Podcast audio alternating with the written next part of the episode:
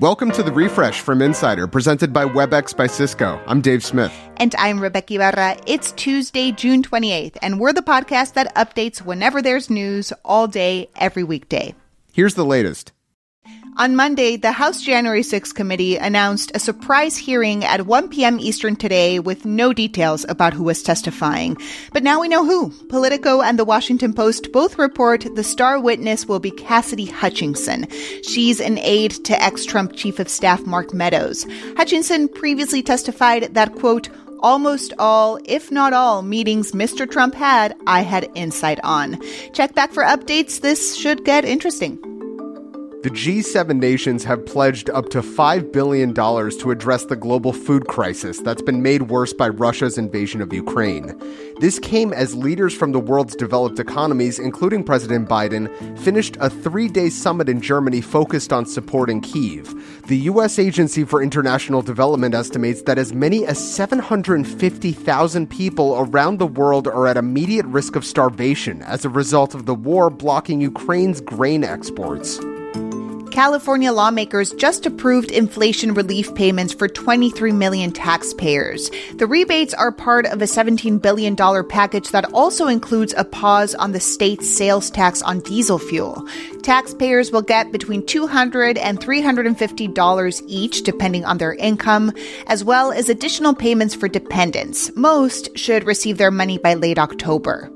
At least 46 people were found dead in a tractor trailer abandoned outside of San Antonio. A dozen more, including children, were taken to the hospital for heat exhaustion and dehydration. They appear to be migrants crossing the border from Mexico illegally.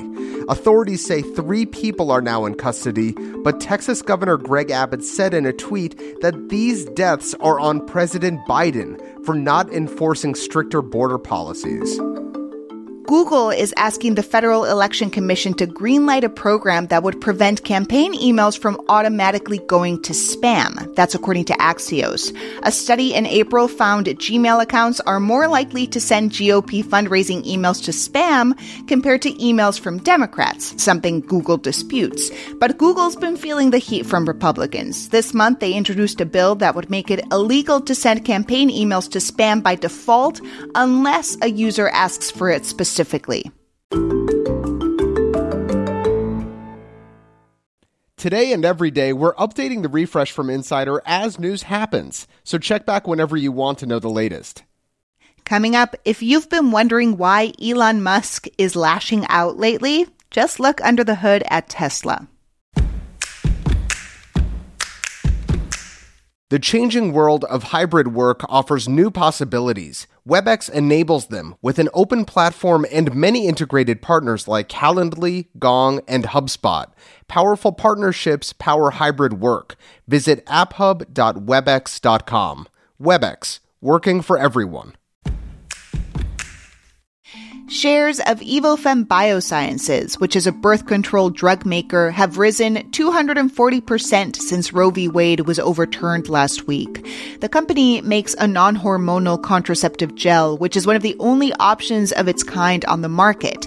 And investors are flocking to Evofem amid concerns that other birth control methods could soon be in danger. Plan B, the emergency contraception pill, is in such high demand that pharmacy chains are limiting how much you can buy. CVS, Walmart, and Rite Aid all have short supplies of the so called morning after pill and have placed caps on purchases. That's according to the Wall Street Journal. The run on emergency contraception comes as some fear restrictions on birth control will follow state abortion bans. Survivors at a South African bar where at least 21 young people died, including a 13 year old, say they were choking on a substance that smelled like tear gas or pepper spray. This is according to multiple reports. One student tells the Washington Post that she saw something hurled through the door and into the crowd, and then people started to choke.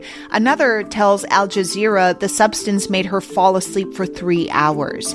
The South African police say they don't know what caused the deaths and have not made any arrests. A man on a Southwest Airlines flight airdropped a dick pic to everyone on board the plane. And you wonder why we can't have nice things. A viral TikTok shows a flight attendant asking an older man why he's doing that. He says, just having a little fun. Ugh. Once the plane landed, the man, just Larry, police haven't released his full name yet, was escorted off the plane. According to the woman who posted the video to TikTok, about seven or eight passengers apparently then met with the FBI. If you had Credit Suisse working with a Bulgarian cocaine trafficking gang on your bingo card, congratulations! You just won the news. But yeah, that's what happened. Credit Suisse is the first major Swiss bank to face a criminal trial, and it was just convicted of failing to prevent a money laundering scheme from a Bulgarian drug ring. Apparently, a former employee knew about smuggling and even murders connected to the group. She even told her managers about it, but the bank continued doing business with the gang anyway. Elon Musk has been particularly erratic these days, whether it's telling employees that they have to work from the office or else, or saying he has a super bad feeling about the economy and laying off staff without notice, or his very public back and forth about buying Twitter while criticizing it. Insider's Linette Lopez says all of this is just sleight of hand of a master magician meant to distract us from what is really going on behind the scenes at a struggling Tesla. So, Linette, if Elon Musk only acts out when something is wrong at Tesla, what is actually going on at Tesla? I mean, first of all, let me say, if he were a master magician, I would have not been able to figure this out. Um, but I've been watching Elon since about 2018, and he has very specific tells for when Tesla is not doing well. And that is he just acts out. He likes to distract people. He wants to talk about just about anything else what he doesn't want you to look at in those times is Tesla's financials. What he's trying to hide now is that Tesla is not doing as well as it should be doing this time of year, partly because of lockdowns in China, mm-hmm. China being its most crucial market. Um, its sales are declining everywhere else around the world, especially in Europe. And we also just found out that he is hemorrhaging billions and billions of dollars in his new factories in Austin and Berlin. So it's just not working out for him right now. So Tesla's stock price is down about 40% compared to the start of the year. And you talked about some of Tesla's persistent, if not existential problems. So what are they exactly?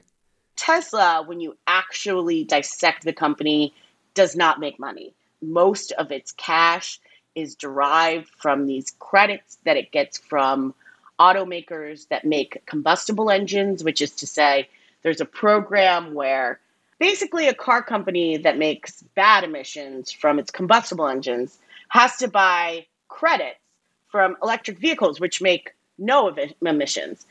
Uh, and since Tesla is the biggest electric vehicle company, they make billions of dollars selling credits to the rest of the car companies around the world.